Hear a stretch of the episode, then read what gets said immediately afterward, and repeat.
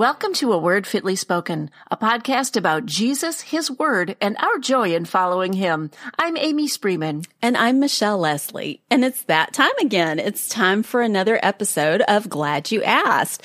To prepare for these episodes, we put out the call for questions on our Facebook, Twitter, and Instagram pages. So if you want to submit a question, be sure you're following us on one of those platforms. And since there are other ministries that also go by the name A Word Fitly Spoken, one of which I think is Mormon, um, oh, we, no. yeah, we would encourage you to stop by our website, awordfitlyspoken.life to get the direct links for each of our social media pages. And those are conveniently just right there on the the homepage of the website. Yes. And before we get started tonight, we want to send a big thank you out to Miyoshi for increasing her donation to a word fitly spoken on Patreon. Thanks so much, Miyoshi. You know, it does cost a lot of money to podcast and we couldn't do what we do here without financial support uh, from our listeners. So if you'd like to support us like Miyoshi does, you can get all of our information at the support tab on our website, a word fitly spoken.life. Yes. And thank you so much, Miyoshi. She has been a loyal supporter for a long time and we really, yes. really appreciate her. And thanks so much to all of our donors. We are so grateful for your kindness and generosity. And listeners, we are also glad you asked so many great questions for this episode. So let's get to it. Amy, what's our first question? All right. So the first question comes from an anonymous listener on Facebook, on our Facebook page. And she writes this. I know most Christians end up working in secular spaces, and not every believer will work around people who have the same beliefs as them. So at what point does it become necessary for a believer to leave their jobs? Is it when they are directly asked to sin or if their workplace openly celebrates or even partners with people who advocate for and support things like abortion or the LGBTQ? And I can tell you, uh, anonymous listener, that I know exactly where you're coming from and I can offer uh, just this little bit of advice. It seems like you know this, but for the benefit of listeners who might need to hear it, we are here in the world, but not to be of the world. Jesus prayed for his disciples and for those who would come after them. In, in this prayer in John 17 that you can read about, he expressed that uh, his disciples were not of this world any more than he was. And then he prayed not that God would take them out of the world, but that he would protect them while they were in it. So this prayer uh, does make it clear that we are in this world, but not of it. But what does that mean exactly? Well, it includes not behaving in any way that does not glorify God. If we are in a workplace that becomes increasingly hostile to Christians, then we know that it's probably time to leave that environment. But what if the workplace doesn't seem hostile, but embraces the sinfulness that the world's celebrating these days? This is going to take really, ladies, prayerful consideration because while we're not to ever wink or nod at sin, we are to be loving and kind toward everyone. Do you work side by side with a woman living with her boyfriend? Do you have customers or clients who take the Lord's name in vain? Do you have homosexual bosses or work with people who sleep around or have abortions or cheat on their spouses or take their kids to drag shows, etc.? You are to show kindness and respect to all without agreeing with or appearing to agree with any type of behavior that God calls sin. Now, they are oblivious to the things of God and cannot spiritually discern these things. There are worldly people working in worldly places. And the mission statements of most of these organizations, unfortunately, are now going toward the ever popular diversity, equity, and inclusion model. You'd be hard pressed to find employers who don't do this.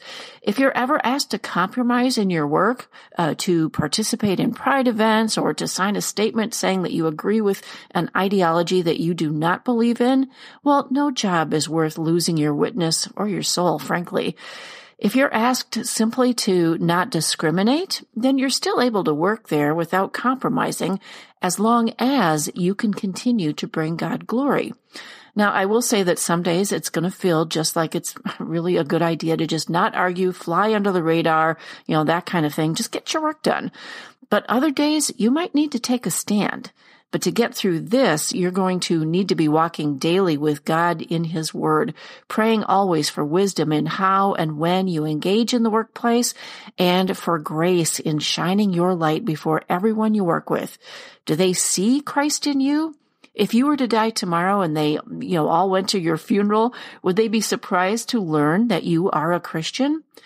Be that light of hope that points the way to Christ always. That's my thought. Michelle, any thoughts on that from you? Yeah, I think that your advice was just so, just right, spot on, and uh, I really appreciate you bringing that passage in John 17 out. That's a really good uh, passage to meditate on. Um, the only thoughts, other thoughts that I have are, you know, you obviously, just in case this isn't obvious to someone, you, if you're a woman who's married, you really need to talk this over with your husband and make sure he's apprised of what's going on every step of the way, uh, because he may, you know, he may decide that he wants you to quit before you think about quitting or something like that. Uh, you could get yeah. some counsel from your pastor about this or a godly older woman at church whose, whose opinion that you respect. Um, and so, and also, uh, just think about the fact that there's, there's nothing sinful about looking around for other jobs. You know, um, even if you had the greatest job in the world, you might need a job that had fewer hours, or you might need a job that was closer to your house or anything like that. And that wouldn't be sinful, you know, if you're looking for another job for those reasons. So it's not sinful to look at other jobs for, for the reason that you know, you're uncomfortable at your workplace and, and changing jobs for that reason is, is not sinful.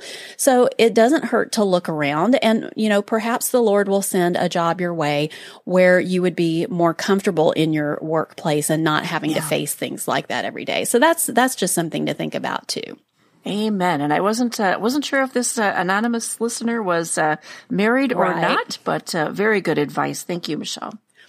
Okay, our next question uh, isn't really a question, but a somewhat critical review from a listener who's not completely satisfied with her a word fitly spoken experience. Oh, no. Well, hmm. yeah. Well, we aim to please God, that is. We aim to please God. And we're certainly open to, to kind and constructive suggestions of ways that we can improve. So let's hear what she had to say. This listener left us a three star review out of five stars on iTunes, which I thought was generous considering her subsequent comments. And she did, she did write this very kindly. She wasn't ugly or anything like that. All right. Here's what she said. She said, my complaint would be the introduction music. It sounds like music used in inappropriate movies. Bad trigger for me. And even though I listen to your program regularly, I still feel the music is terrible. The constant putting down of others also saddens my heart. There are many deceivers in our world, but as Christians, we have the Holy Spirit that leads us and gives us discernment. It would be refreshing to hear positive things about people you do agree with. When reviewing the real truth over and over, the counterfeit is easily exposed. The constant nagging about the negative just makes me want to turn you off. Okay, so there's a lot to address here. Uh, let me, as gently as I possibly can, in love and kindness, start off with the elephant in the room hypocrisy, because this is a good teaching moment for, for all of us. The first two words of her comment are my complaint. And then she says our music is terrible. And she sums things up by char- characterizing us as constantly putting others down and constantly nagging about the negative. See what I'm getting at here? Putting others down, nagging about mm. the negative. That's what she says we're doing while doing the very same thing herself towards us. Now, I'm pointing this out not to say that Christians can never offer constructive criticism to fellow Christians, but to help us see that we need to become more self aware when we do. Are we guilty of the sins we point out in others? Well, that's hypocrisy. Matthew 7, 1 through 5 is a great mirror to look into before we confront someone else. It teaches us how not to judge hypocritically. Here's what it says. Judge not that you be not judged. For with the judgment you pronounce, you will be judged, and with the measure you use, it will be measured to you. Why do you see the speck that is in your brother's eye, but do not notice the log that is in your own eye? Or how can you say to your brother, let me take the speck out of your eye when there is the log in your own eye? You hypocrite. First take the log out of your own eye, and then you will see clearly to take the speck out of your brother's eye. And I think we could all stand to meditate on that passage more often. I know I could.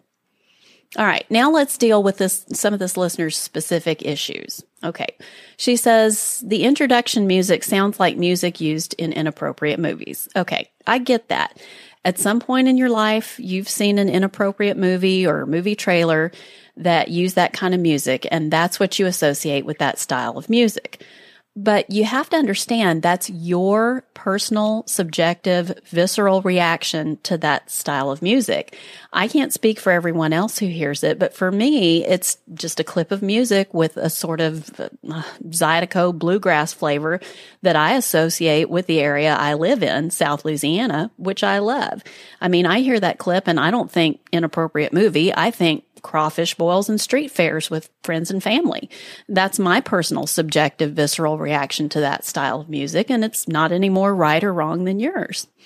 About a year ago, maybe a little more, I um I opened up the floor for debate on our bumper music because we'd gotten a lot of comments about it, and I I posted a Facebook uh, post about it that well over a hundred people responded to. Now, I didn't crunch the numbers, but I would estimate that about 95% of respondents said they either liked our music or they didn't care one way or the other about our music. I don't want to speak for Amy, but I'm not married to that bumper music. I mean, if y'all feel strongly about it, here's what I want you to do. Find us something else or compose and record something high quality for us and send it to us and we'll consider it. Uh, but we have a few requirements. Here's, here's the first requirement. First of all, it has to be free so we can keep our expenses down. Second, it has to have a unique sound. I mean, I listen to a lot of Christian podcasts and they all have basically the same boring, generic sounding contemporary bumper music. Ours is different. That's one of the reasons I like it. Um, and number three, it has to be public domain. We don't want to mess with copyright issues and we're not paying royalties. So, you know, you can do all those things, or if you don't want to do all that, just keep hitting fast forward whenever the music comes on. All right, next. She says, the constant putting down of others also saddens my heart. There are many deceivers in our world, but as Christians, we have the Holy Spirit that leads us and gives us discernment. Well, yes. And one of the ways that the Holy Spirit does that is through doctrinally sound, discerning Christians like Amy and me teaching and warning about false teachers and false doctrine. And that's a completely legitimate form of biblical teaching, not putting others down. And we will joyfully and unapologetically continue to teach that way to the glory of God, just like Jesus did and the Old Testament prophets and the apostles. In fact, if you remove from your Bible all of the passages that deal with false teachers and false teaching, you'd be removing a pretty big chunk of scripture. And not only is our discernment teaching not putting others down, it's not constant either. I mean, case in point, our two most recent episodes were on building a biblical women's ministry in your church. Before that, we posted episodes on voting, Reformation Day, and scriptures governing Christians' participation in Halloween. How is that constantly putting others down? I, I just don't understand that. Uh, and then she says, it would be refreshing to hear positive things about people you do agree with okay, uh, I'm, I'm honestly just baffled by this. Have, have you never listened to any of our interview episodes? Do you not hear the recommendations that we make in our episodes and in the show notes of our episodes or the kind comments and encouraging reviews from listeners that we read on the show? I mean, those are positive things about people we do agree with. So uh, this is a little baffling to me. Uh, Amy, do you have any thoughts about this listener's complaints? No, I think you summed it up, Michelle. Um, and that music, as I've said before, was from the free library in GarageBand, uh, where I uh, mostly edit our podcast. I use a few other programs as well, but GarageBand has a little uh, library that I can pick from. And I have heard others use it. Actually, one other podcaster used it uh, one time, but not very many, though. It is still pretty unique. Um, and I agree. I thought it had a nice southern twang to it, which is, you know, Michelle's region of the country. So um, I, I, will say that if we picked a Wisconsin tune, it would probably sound more like polka, uh, which I was raised on, and which would probably offend a lot of people just listening to it. Hey, hey, I like polka. I know I like polka. It well, wouldn't offend me. Michelle, me. not if you actually listen to the words of the tunes polka has words. I usually just hear it as an instrumental. Yeah, it's more You're than just dancing me. tunes. No, I, would sing a few for you now, but that would also be offensive, and uh, you know, you, no one wants to hear that. Oh, well, let's so. not do that. Okay. We'll get more complaining um, comments on our reviews. uh, but yeah, and maybe somebody will record something for us. That would be really sweet. But you know, yeah. we do say a lot of encouraging things about people who are faithfully proclaiming and teaching God's word. I will say, but yeah, when it comes to warning ladies about those who teach false doctrine or twist scripture into a pretzel, we do need to call it out. Uh, we don't say mean things or insulting things about them personally. In fact, I remember, um, you know, when we did our series on uh, false teachers and talked about Beth Moore, we talked about how beautiful she was and entertaining and that sort of thing. But then we said, but we do have to take issue with what she teaches and how she teaches. So we do need to unapologetically, without hemming and hawing or wringing our hands, speak the truth. I mean, how would you speak about someone who has the neck of your child in their jaws? Well, that's how God feels when his children are about to be torn to shreds by wolves. I mean, you know, that it's that serious. So uh, we do need to talk about that. All right. So let's get to our next question. And it is from our Instagram page. And this is, uh, I love this name of this person, Theology Introvert. so, um, Theology Introvert writes, I know God wants us to be content with what we have and be grateful how does that conflict or does it with wanting our home to be as good as it can be, i.e. home renovation projects such as a new bath or kitchen? Is it just Christian liberty or should we just deal with what we have if what we have works? Well, that's a great question. Thanks for writing Theology Introvert. I love that name. uh, let's start with the verse about contentment uh, that I think you might be referring to for those who are unfamiliar. Uh, Paul writes about it several times times, but um, I, I, first go to uh, Philippians 4.10 where he writes, I rejoiced in the Lord greatly. Now at length you have revived your concern for me. You were indeed concerned for me, but you had no opportunity. Not that I am speaking of being in need, for I have learned in whatever situation I am to be content. I know how to be brought low and I know how to abound in any and every circumstance.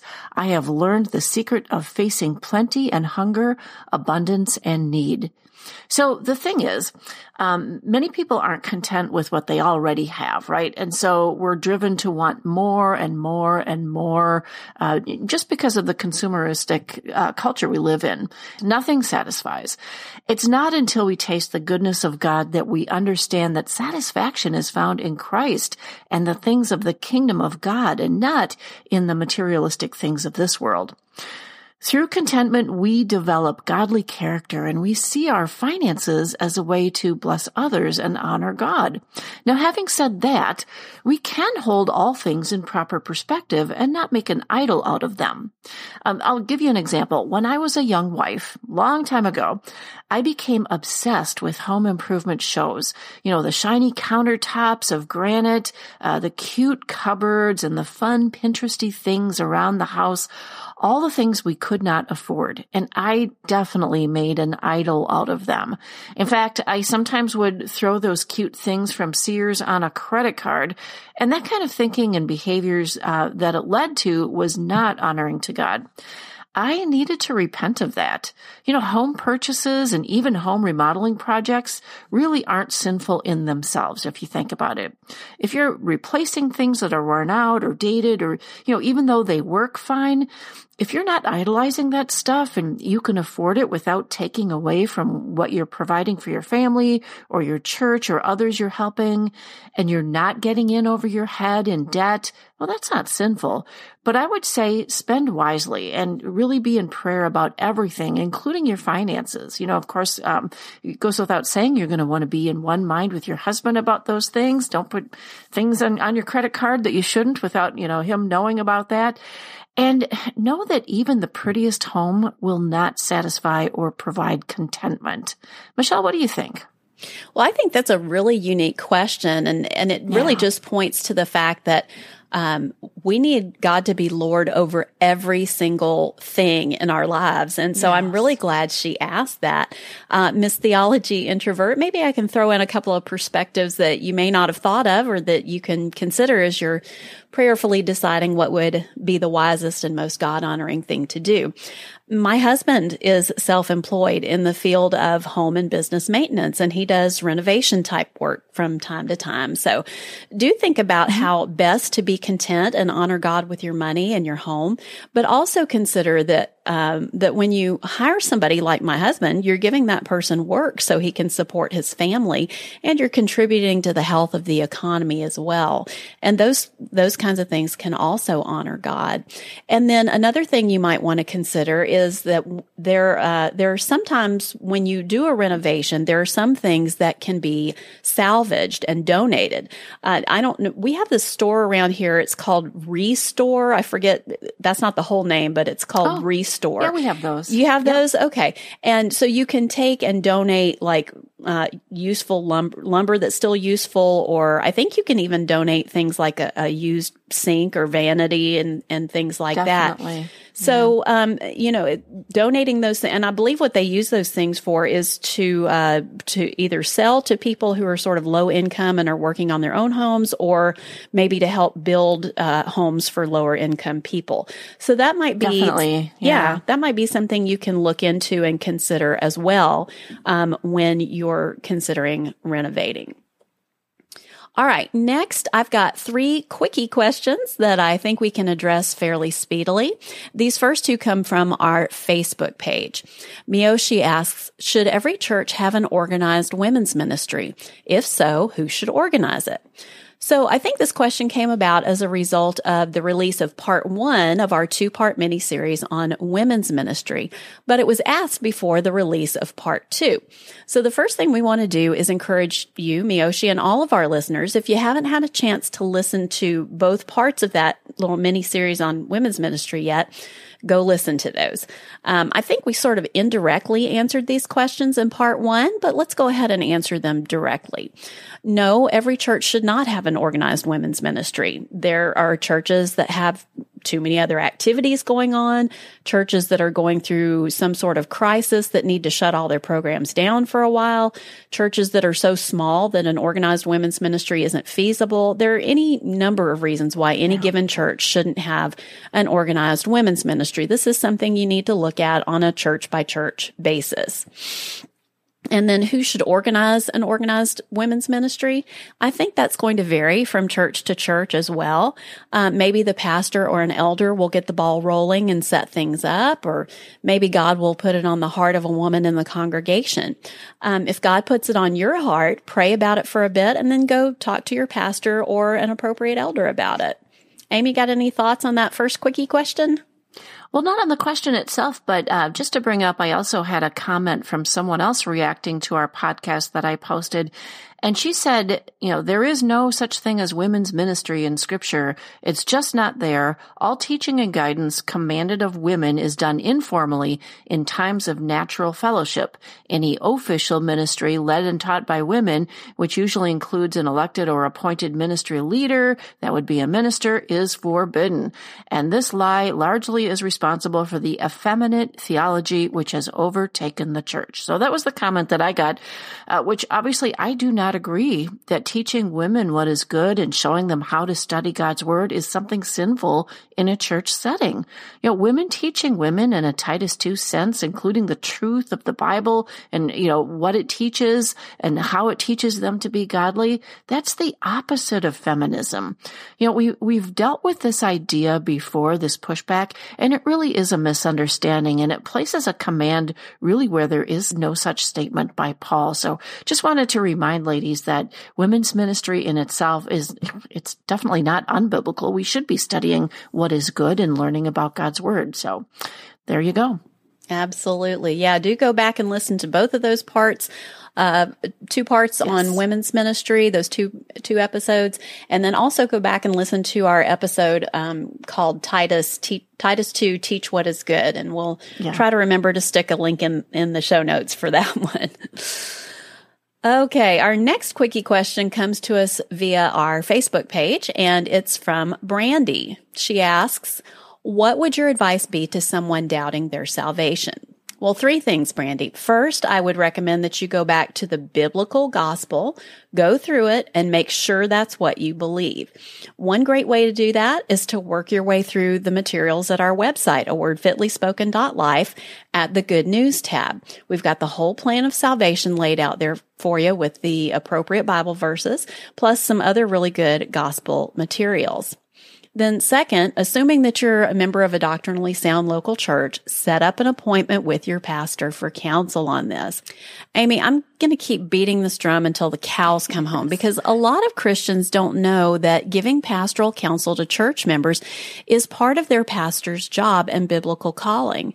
And for a lot of pastors, it never occurs to them that their church members don't know that. So we're going to just keep on making sure that everybody knows all about that. So set up an appointment with your pastor you know, explain your anxieties and questions and maybe have him go over the gospel with you too. If you aren't a member of a doctrinally sound local church, find one pronto and set up an appointment with your new pastor. Right. We'll put a link in the show notes to help you get started. And if there's some sort of extraordinary situation that prevents you from getting into a doctrinally sound church immediately, you could also try a um, certified biblical counselor. And we've got a link for that in the show notes too. And then finally, do a deep dive on the study, uh, deep dive study on the book of First John. Let the Holy Spirit reveal to you through His Word whether or not you're saved. Yes. Assurance of salvation is what John tells us his letter is for in chapter 5, verse 13. He says, I write these things to you who believe in the name of the Son of God, that you may know that you have eternal life. Mm, love that. Yeah, it's a great verse. If you need some help studying, um, check out my Bible study on First John called Am I Really Saved? A First John checkup. And also Amy's Naomi's Table Bible study, a study in First John. Maybe study through First John on your own and then do each of those Bible studies in addition. And not to sound like a broken record, but we've got links for both of those in the show notes too. Amy, any thoughts on quickie question number two? I just agree. First John is a great place to go if you want to examine your faith. Um, I'm going to list off a few more Bible verses that tell us that we not only can be assured of our salvation, but that God does want us to know that we have assurance by reminding us over and over again that we can't do anything to earn it. What do you have to do to get saved? Well, John 3:16 says this, "For God so loved the world that he gave his one and only son that whoever believes in him shall not perish but have eternal life." And then Romans 10:13 says, "For everyone who calls on the name of the Lord will be saved." And John 1:12 says, "Yet to all who did receive him, to those who believed in his name, he gave the right to become children of God." What are you saved from? God's wrath, the penalty for your sin. How many times did Jesus say your faith has saved you? God's mercy and grace saves you by granting you that faith. You can't just conjure that up on your own. Not your works or your decision or your good deeds or anything else you do can save you. That is so true. All right. Our final quickie question of the night comes to us from Anonymous over at our Instagram page. And she asks this Matthew 24 24, even the elect will be deceived. Does this mean a person was never really saved to begin with? Well, 2 Timothy 2:15 tells us we're to rightly handle the word of truth. So whenever you're contemplating a certain doctrine, make sure you go back to the verses that they're based on and read them word for word in context straight from the text. Sometimes that alone will clear up your confusion. I know that helps me. So let's go to our first text, Matthew 24. Right now, we're going to limit our focus to verses 23 through 24. And this is where Jesus is talking about his second coming and the, uh, the end of time.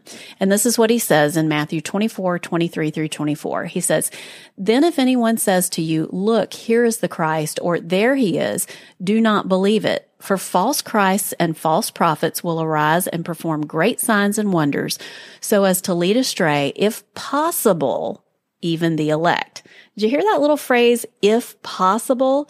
Jesus is not saying that the elect will be led astray to their damnation because we know from the preponderance of New Testament scripture that that's not possible.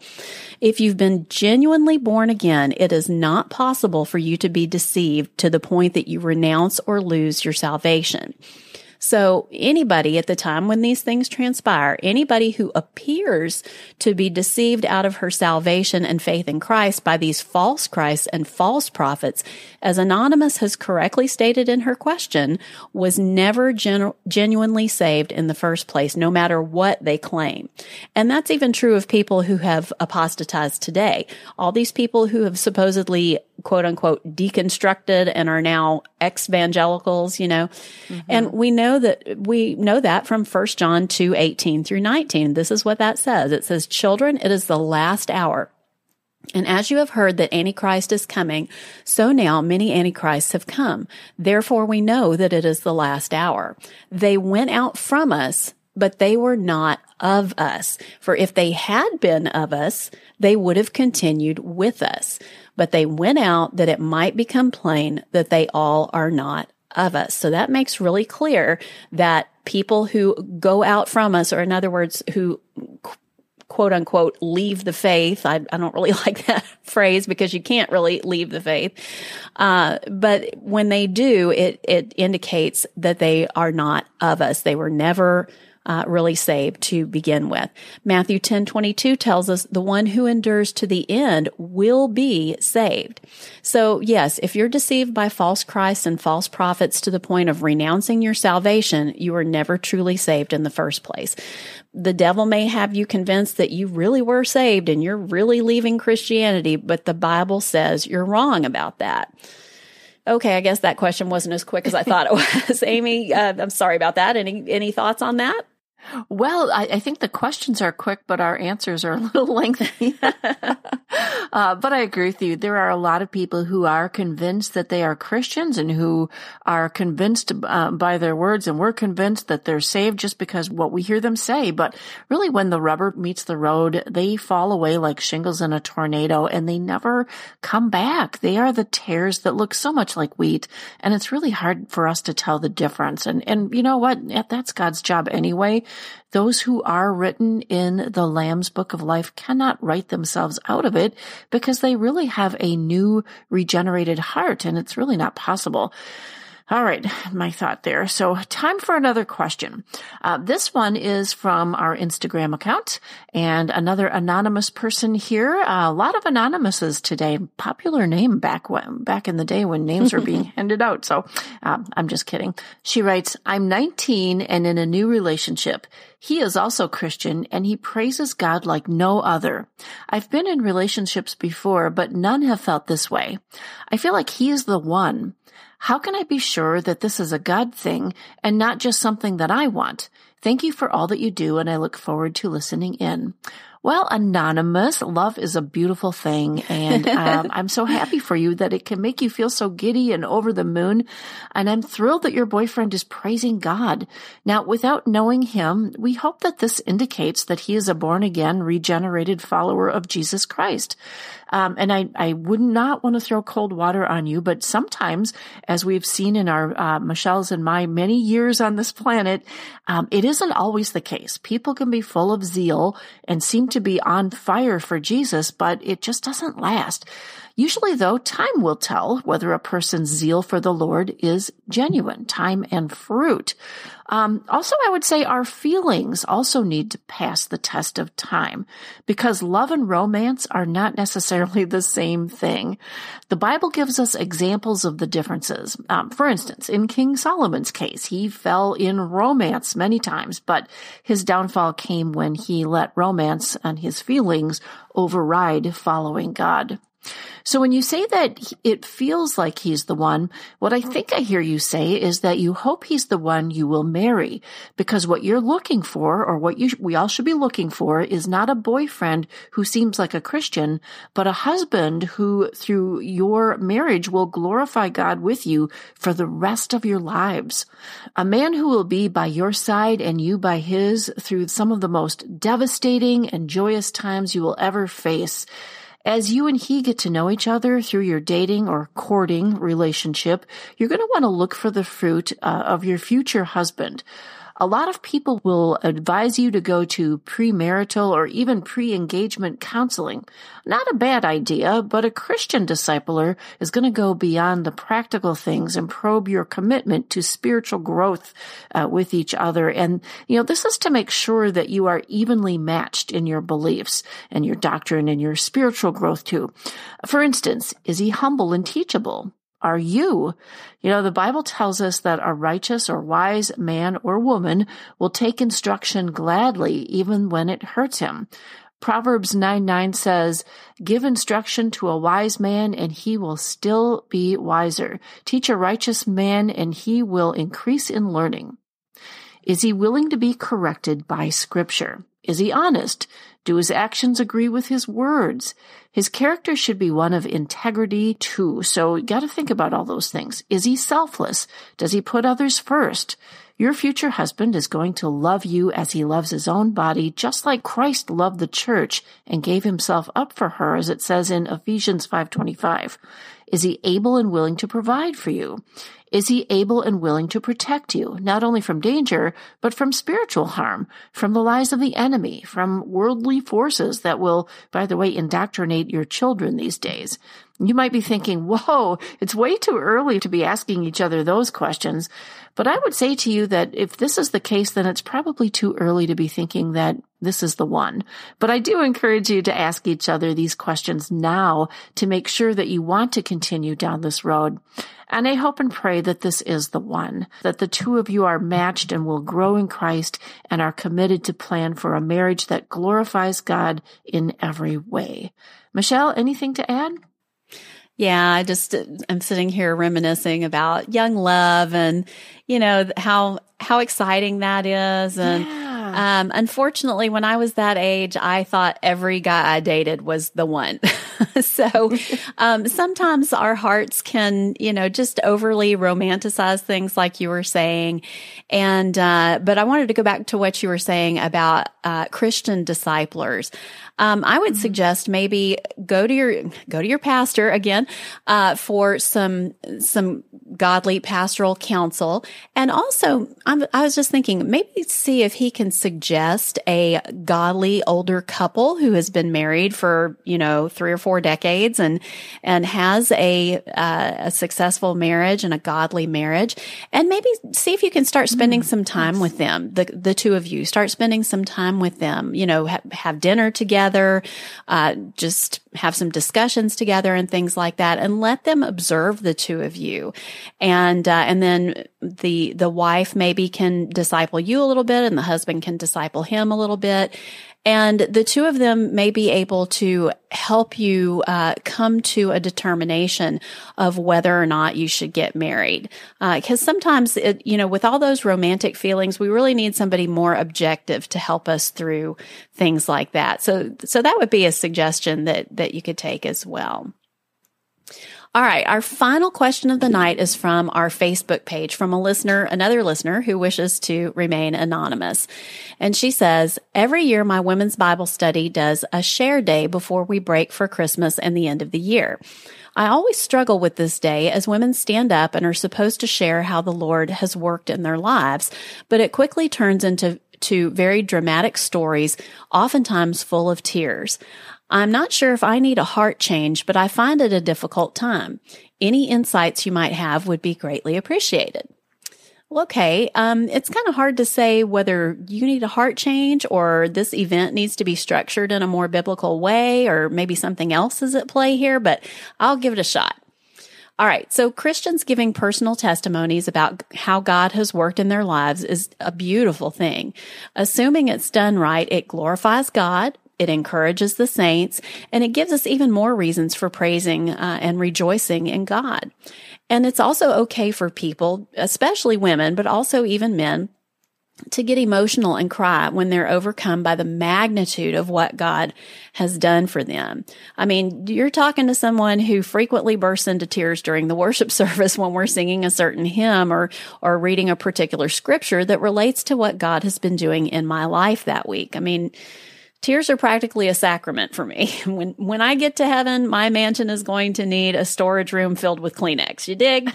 so that's the kind of person that I am. I mean, I don't cry at the drop of a hat, but when I think about what God has done for me, it's really overwhelming. Mm.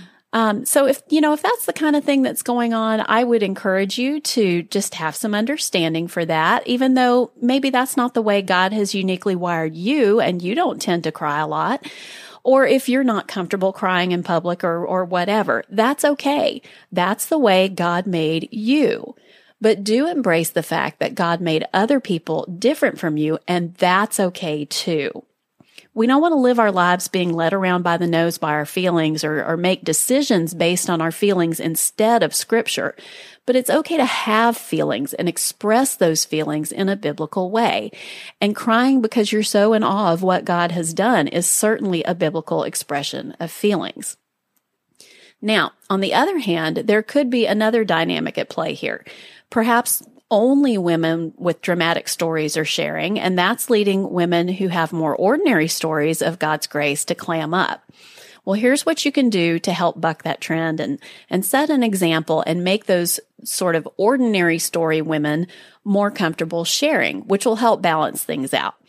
When it's your turn, stand up and tell about something ordinary God has done in your life. You know, uh, I'm so thankful that with everything I could be going through, God is giving, has given me smooth sailing in X, Y, and Z areas of my life right now. Or I've been studying the Sermon on the Mount and I'm so thankful to God for A, B, and C things he has shown, shown me and taught me, you know, things like that. Now, it's also possible that the drama has reached an unbiblical or unhealthy level. Maybe it feels like everyone is trying to one up each other, you know, each with a more dramatic story than the last.